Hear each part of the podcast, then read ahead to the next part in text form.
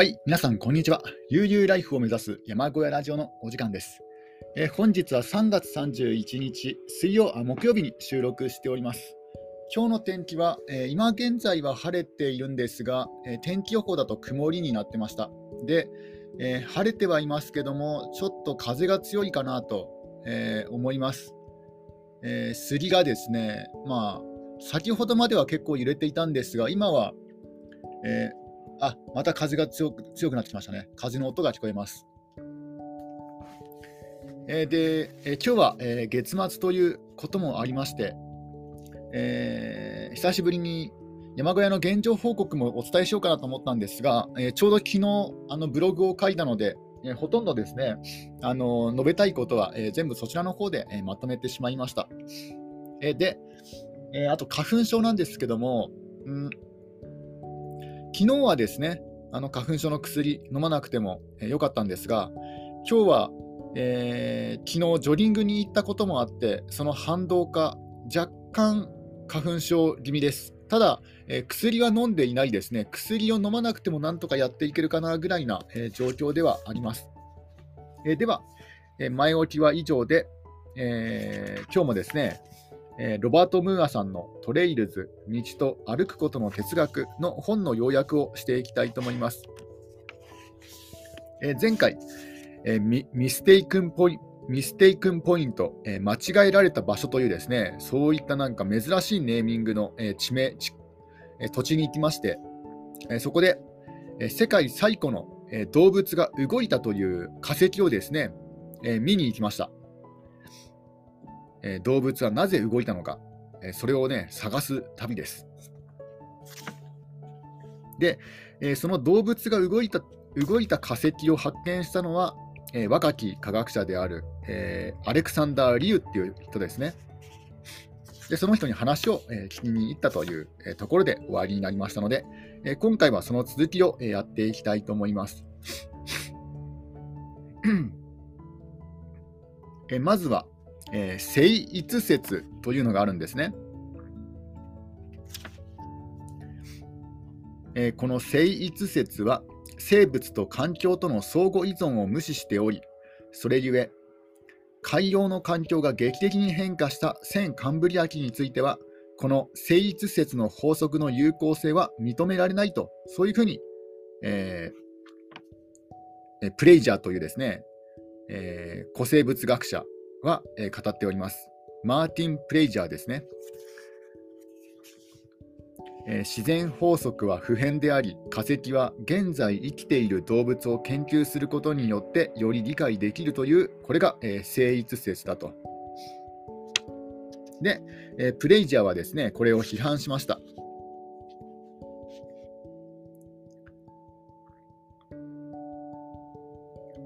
えまだまだですねあの全然わからないことが多いということなんですね。え初めて動いた生物が見た世界は捕食者がおらず海底には厚い細菌の塊や有害な堆積物があっただろうあるいは地球全体が凍結するスノーボールアースが溶けつつあった時期かもしれない、えもしその、え初めて動いたですね生物に目があったならところどころゼラチンで覆われた水中の荒れ地が見えただろうと、えそういうふうに、え語っております、えこのスノーボールアースこの氷河期のことなのかな、いや氷河期よりももっとですね、あのすごい、え地球全体が凍った、えスノーボールアース。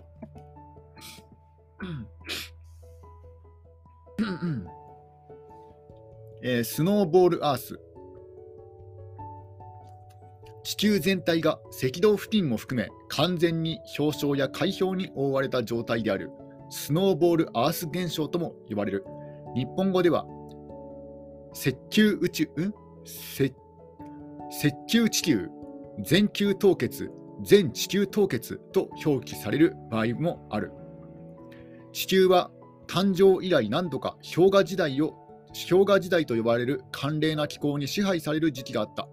現在判明している最も古い氷河時代は南アフリカで発見された約29億年前のボンゴラ氷河時代で最も新しいものは現在も続いている。新生代後期氷河時代である。あれ？今もですね、今も氷河期なんですよ。皆さん知ってました？今、氷河期なんですよ。これ驚きですね。びっくりしました。なんか地球温暖化とか言ってね、騒いでますけども、実は今、地球氷河期なんですね。え最近、約1万年は氷河時代の中で比較的温暖な間氷期とされる。あ、そういうことなんですね。あの氷河期の中の温暖な期間でおるなんですね。あ、なるほど。ってことは、もっともっと暑くなる可能性もあるところですね。ところが、原生原初期のヒューロニアン氷河時代、約24億5000万年前から約22億年前の最終期と、原生代末期のスターチアン氷河時代及びマリノアン氷河時代に地球表面全体が凍結するほどの激しい氷河時代が存在したという考え方が地球史の研究者の中間で主流になりつつある。これをスノーボールアース仮説と言い、えー、ちょっと飛ばしてですね、大きな反響を得た。この仮説において注目すべき点は、それまでありえないと考えられてきた全球凍結、まあ、全部の地球が凍結するというですね壮絶な環境変動が実際に起こったらしいこと、それが原因となって原生生物の大量絶滅とそれに続くカンブリア爆発と呼ばれる跳躍的な生物進化をもたらしたとされることであろう。例えば酸素呼吸をする生物の誕生やエディアカラ生物群と呼ばれる多細胞生物の出現などがスノーボールアースイベントと密接に関わっていると、え、考えられているつまり氷河期で大量に絶滅してその後にカンブリア爆発と呼ばれて生物が一気にですねいろんな生物が現れた時期があったんですねつまり破壊と創造はこれはですねもう密接に関わっているともうとんでもない大破壊が行われた時にその直後に大きな創造が行われると。ということはですよ、人間の歴史にも、えー、戦争があると。戦争で大破壊が行われた後に大躍進が行われると。となるとですよ、今、ロシアとウクライナでいろんな問題があったし、あと新型コロナでどんどんですね、あのねあの世界中がいろいろ萎縮してますよね。となると、今後何が予想されるかというと、大大ね、あれですよ。あの、景気の良い日が、え、好景気の時期が来るということなんですよ。あと数年間我慢すれば好景気が来ると。まあ日本は分かんないですけども、全世界で見たら大好景気時代が来るということなので、えー、ここは、えー、積立 NISA とかですね、そういうね、あのー、なんだろう、全世界インデックスとかですね、そういうところに、えー、投資しておけば、ね、今、ね、あもしかしたらもうすでにやってるのかな、昨日なんか全世界株式のあの、ね、値段見たらなんか上がってたので、えー、自分が去年からですねあ、ちょっと話がだいぶ横道にそれるんですが、えー、自分が、えー、1年ほど前から積み立て NISA を始めた始めたのかな、ちょっとね、記憶が曖昧ですけども、で今のところ10万円ほどあの積み立てているんですよ。そしたらですね、1年間ぐらいでなんか1万円ぐらい増えてるんですよ。ってことはですよ、すごい、すごくないですか ?10 万円積み立てたら1万円プラスされてるんですよ。つまり、1億円積み立てたら1000万円、ね、1000万円積み立てていたら100万円プラスされてたっていうね、まあ、今の時期だからね、今だけ切り取ればそうなるんですけども、なんかそういうことになってました。えでは、えちょっとですね、え続きをやっていきたいと思います。えスノーボールアースというですね、全地球凍結ということが行われたことがあったんですね。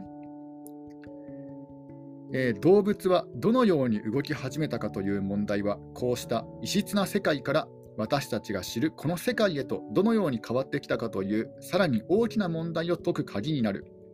筋肉による運動が可能になると、え、彼らは細胞の塊を食べ動かない生物を攻撃できるようになった。暴力の登場は生物たちの軍拡競争を引き起こし硬い殻や鋭利な歯盾や剣などカンブリア紀の化石記録を特徴づける進化が促されただろう。つまり、えー、生物が動けるようになったら暴力が登場したと、まあ、弱肉強食の暴力が登場した。でその暴力によって、えー、生物の進化がですね、まあ、促進されたと。あの恐竜もですねトリケラトプスのような、ね、角が、ね、あの長いやつもいればステゴサウルスのように硬い、ね、あの鎧に囲まれたものもいるしそんな風に生物は進化してきたと。そして動物の体が硬くなったことが三葉虫やティラノサウルス、そして視神性の象、私たち人間へとつながっていくことになる。ということは動物が動いた動き出し、暴力が誕生して、それによって、え、動物の体が硬くなって、それで人間が誕生したと。つまり、ね、人間よりも先に暴力は登場していたってことなんですね。ちょっとね、まあ、この世界が残酷にできているっていうのはこういうところからね、来てるのかもしれないですね。え、およそ5億3000万年前に、さまざまなタイプの化石が一挙に現れる。ところが、それ以前には全く何もない沈黙だ。チャールズ・ダーウィンは、我々は世界のごくわずかしか正確には知り得ないことを忘れてはならないと種の起源で書いている。彼は地質学上の記録を何巻にも及ぶ歴史書に歴史書になぞらえる。この歴史のうち我々は最後の一巻だけを所有しているのだが、それはわずか 2, 巻2、3カ国に関する部分のみだ。そしてその巻のうち短い章がところどころいくつか、そしてそのページのうちところどころ数行が保存されているだけなのだ。とですね、あのチャールズ・ダーウィンは語ってますね。まあ一応あの種の起源を書いたのは実はダーウィンじゃなくてですね、えーと、種の起源、誰だっけな、種の起源。あれ、種の起源ってあのチャールズ・ダーウィンと共書になっていて、もう一人の方が書いてるんですよ。なんだっけな、名前がですね、ちょっと覚えてないんですけども、えー、チャールズ・ダーウィンじゃなくてですね、表書。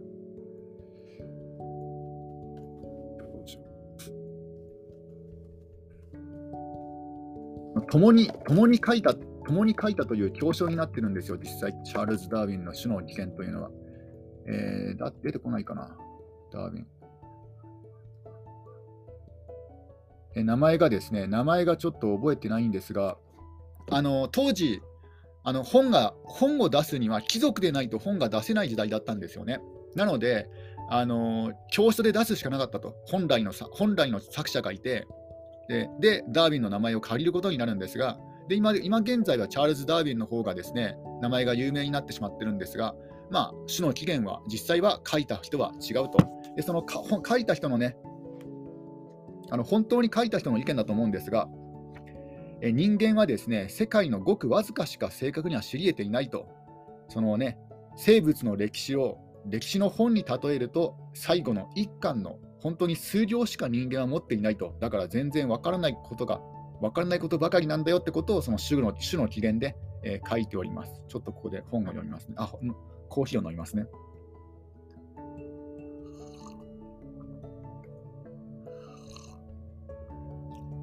あの落下の王国っていう本にで、あの落下の王国っていう映画にですね、チャールズ・ダーウィンが出てくるんですけども、そのチャールズ・ダーウィンがペットの猿を飼ってるんですよ。その猿の名前が本当の種の起源の著者なんですよね、本本本来。でも名前が名前が出てこないという。えー、現在明らかになっているところでは、先カンブリア紀にも大量の動物が存在したが、体が柔らかかったため化石としては残っていない。ミステイクンポイントのような地質的な条件を満たした場所でのみ、その化石は例外的に出現している。えー、最大の問題は、ニューファンドランド島のエディアカラ期の化石がなぜこれほど良い状態で保存されているのかということだ。おそらくミステイクンポイントのエディアカラ生物群はポンペイのように火山灰に覆われ海底の細菌のマットに押し付けられたのではないかと、えー、アレクサンダー・リュウ、まあ、科学者は、えー、考えると。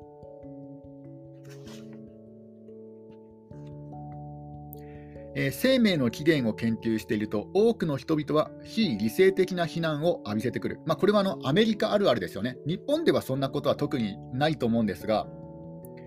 えー、このアレクサンダー・リュウの上司の一人が5000万年前の猿の化石に関する論文を発表したところ、すぐに創造論者から死の脅迫が届くようになったという。まあ、キリスト教ではね、あの生物あの人は、えー、猿が進化したものではなくて、神が作ったっていうね、そういう風になってるので、こういうね、あの猿の化石とかを発表すると、まあ、脅迫状が届くということなんですね。えー、似たような話がありまして、ニューハンプシャー州のツアーガイドからもですね同じようなことがあったと、えー、バスのバスガイドさんですね、バスツアー中に、えー、彼女は窓の外に見える花崗岩の岸はおよそ2億年前にできたものだと子供たちに話した。すると児童たちの引率者は席から飛び上がり、えー、バスガイドの手からマイクを奪い取ると今のは2000年前ということですと子供たちに向かって語った。そしてバスガイドに向かって、えー、子供たちの教会ではこの宇宙は神様が6000年前にお作りになったと教えているのだと説明した。これからは違った考えを持っている人々に対してもう少し敬意を持った方がいいでしょうと、えー、そういうふうに言われたと。ね、だからなかなかね、アメリカとかそういうキリスト教の,、ね、あの文化が根付いている国では、なかなかこういうね、話ができないんですよね、進化論。ね、なんか日本でよかったですよね、そう考えると。ね、どんなにね、あのー、この進化の証拠とかね、人間は猿から進化したんだよっていうことをね、あの証拠を突きつけても、それはね、あの悪魔の証明とかね、悪魔の欺瞞だと言われると、そういうふうに書かれております。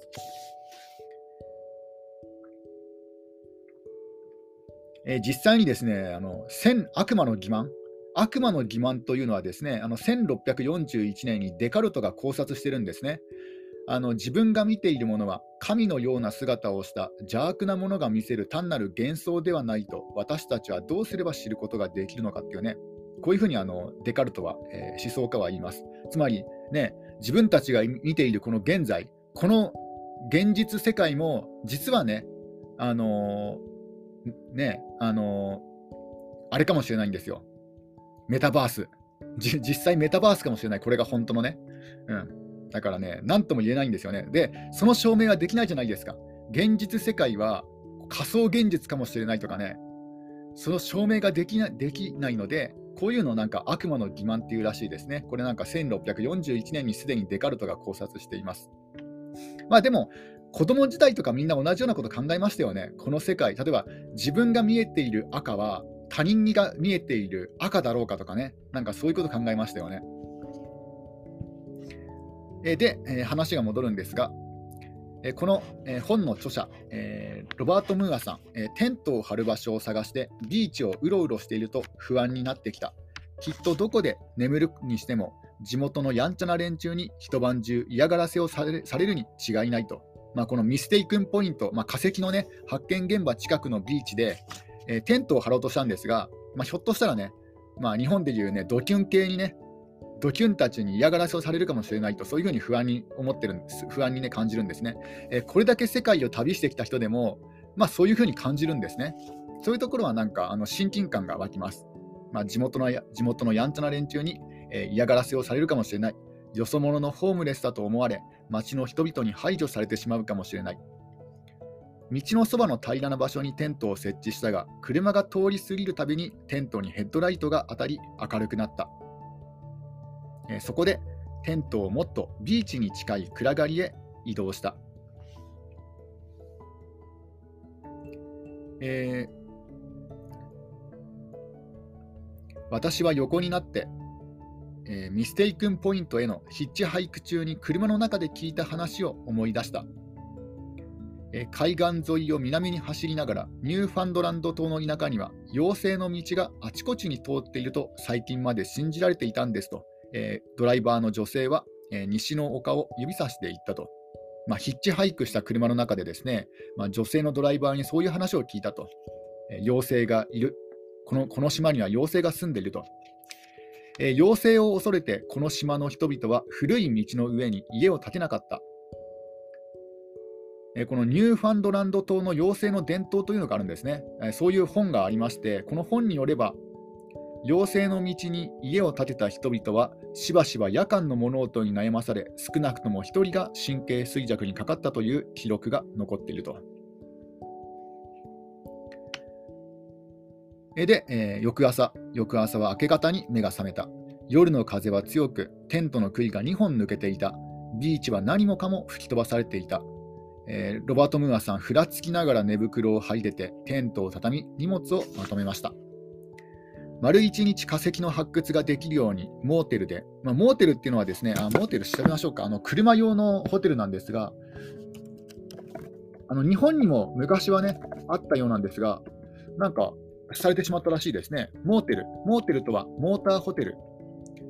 えー、自動車網が発達した広大な国で自動車で旅行をする人を想定して設置されたセルフサービスを基本とするホテル。ね、なんか、あのー、今今はバンライフとか、えー、車中泊とか流行ってますので、今でこそこういうモーテルがあったらいいんですけども、なんか今現在ほとんどないないんですよね、モーテルって。ちょっとここでコーヒーを飲みます。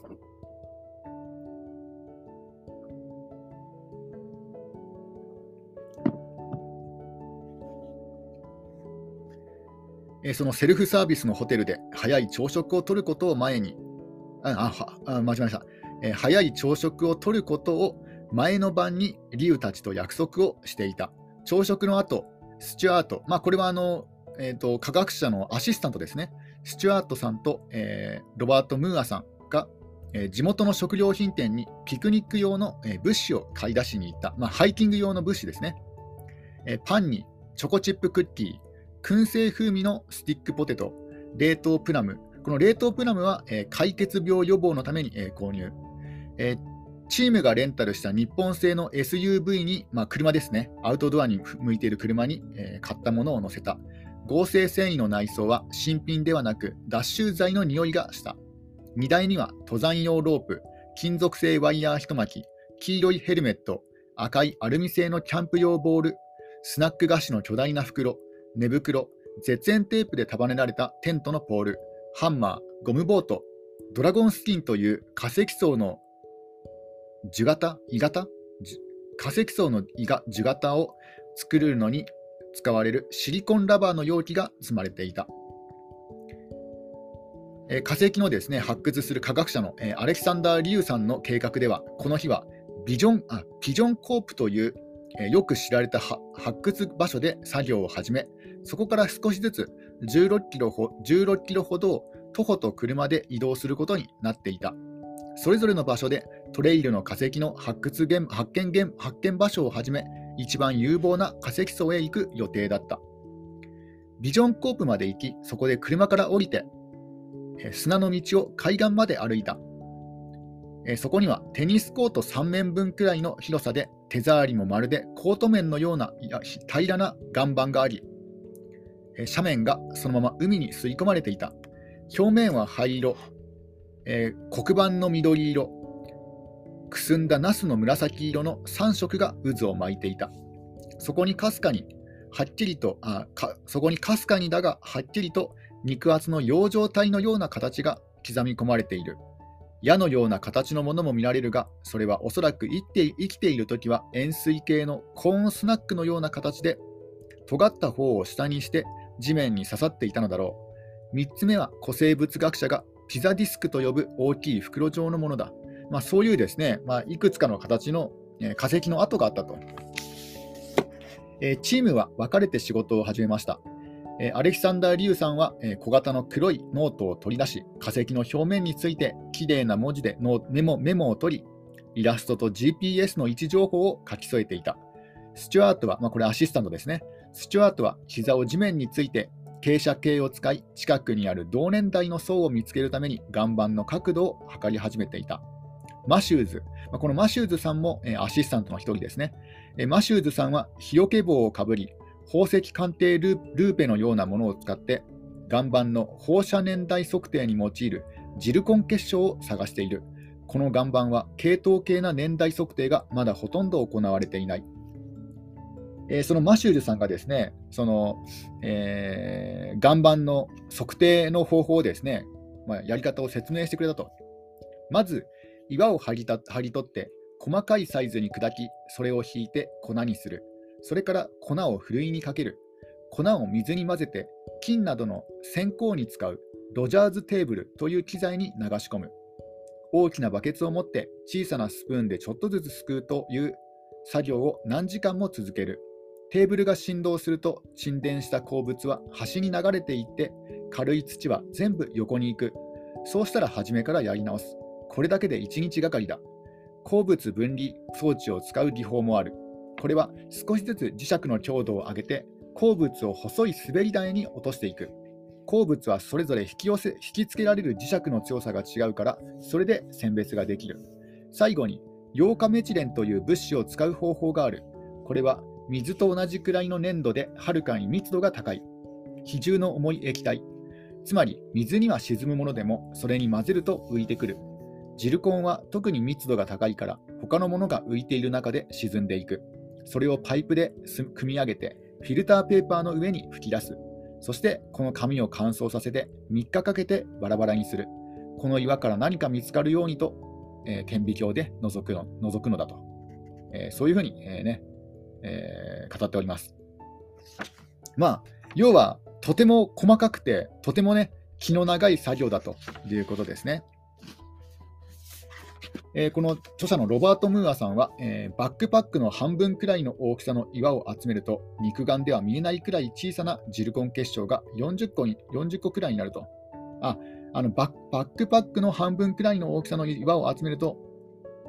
バックパックの半分くらいの大きさの岩で、肉眼で見えないくらい小さなジルコン結晶40個分になると。ただ、ね、そのぐらい集めなくちゃいけないということですね、岩を。その結晶は強酸で洗い流された後、その中に含まれるウランがどれだけ鉛に変化しているかを調べることで、数十万年程度の誤差で年代を測定することができると。数時間後、最後の目的地である海から高く突き出た化石層、有名な D サーフェスに向かった。まあ、これ地名です。おそらく地名ですね。D サーフェス。総理総理面に降りる前に靴を脱ぎ、化石が崩れないようにポリエステルの履物に変えた。寺院に入る前の儀式のようだった。岩は広く平らで、モスクの床のように複雑な模様が張り巡らされていた。D サーフェスは化石の数が多い上、それぞれがはっきりしていた。ピジョンコープの化石は約50個なのに対し、ここにあるのは約1500個。ね、すごい化石の量があるということなんですね。中には人間の手より大きいものもあったと。植物の出現にはあこ、ここにある地層で発見したものよりものものと比べて、植物の出現にはあと2億年待たなければならない。だから植物が出現する2億年前の化石なんですね。それでも植物にそっくりだ。人間など現在地球に生きているすべての生物は系統樹の一番上にいるまあね、進化の最先端にいますよね、人間というのは。その、えー、進化の系統樹の根元には、一番最初の単細胞生物がいて、そこからは、そこから他のすべての生物は生まれた。まあ、始祖ですよね。始祖の生物ですよね。そのため、この木の幹を下の方に行けば行くほど生物は互いに似通ってくるのだ。えー、そうすると、例えば動物と菌類の本質的な違いがわかる実際には生物学的にとても近い、まあ、このね、我々動物と、まあ、キノコとかの菌類、まあ、これはね、生物学的には、えー、とても近いと。彼らはただ、細胞同士をちょっと違ったようにつなげようと決定した。そして少し違うやり方で細胞をつなげたことで、一つは主に死んだ木で育ち、まあ、キノコですね。もう一方は地上を征服した、まあ、我々人間ですね。というわけでわけだと。まあ、細胞のつなげ方をちょっと変えただけで、植物あ、キノコと人間が分かれたということなんですね。えー、では、えー、地上を征服した要因は何だったのだろう私たちには、えー、性があると、性別があると。私たちは太陽光を吸収するのではなく、生物を食べる。多数の細胞があり、そのそれぞれに核があるが、硬い細胞壁は持たない。ほとんどの動物では筋肉が発達している。えー、筋肉こそがえー、このアレキサンダー・リュウさんの大疑問を解く上で重要な要素だ。筋繊維を発達させたのは動物だけ。それによって、えー、私たちはさまざまな方法で移動し、はるかに重いものを運べるようになった。このアレキサンダー・リュウさんの、えー、トレイルは、え、いつ動物が出現したかを解き明かす鍵になる。5億6500 5億6500万年前にこれらのトレイル、まあ、動物が移動した後ですね、これらのトレイルを作るほどの大きさと強さを持っていたものは筋肉を持つ動物だったに違いないからだ。えー、あそうですね。じゃあ今日は、今日はですね、ちょっとこの辺で、えー終わりにしたいと思います。筋肉が鍵になってとなったということなんですね。えーそれでは、え終わり。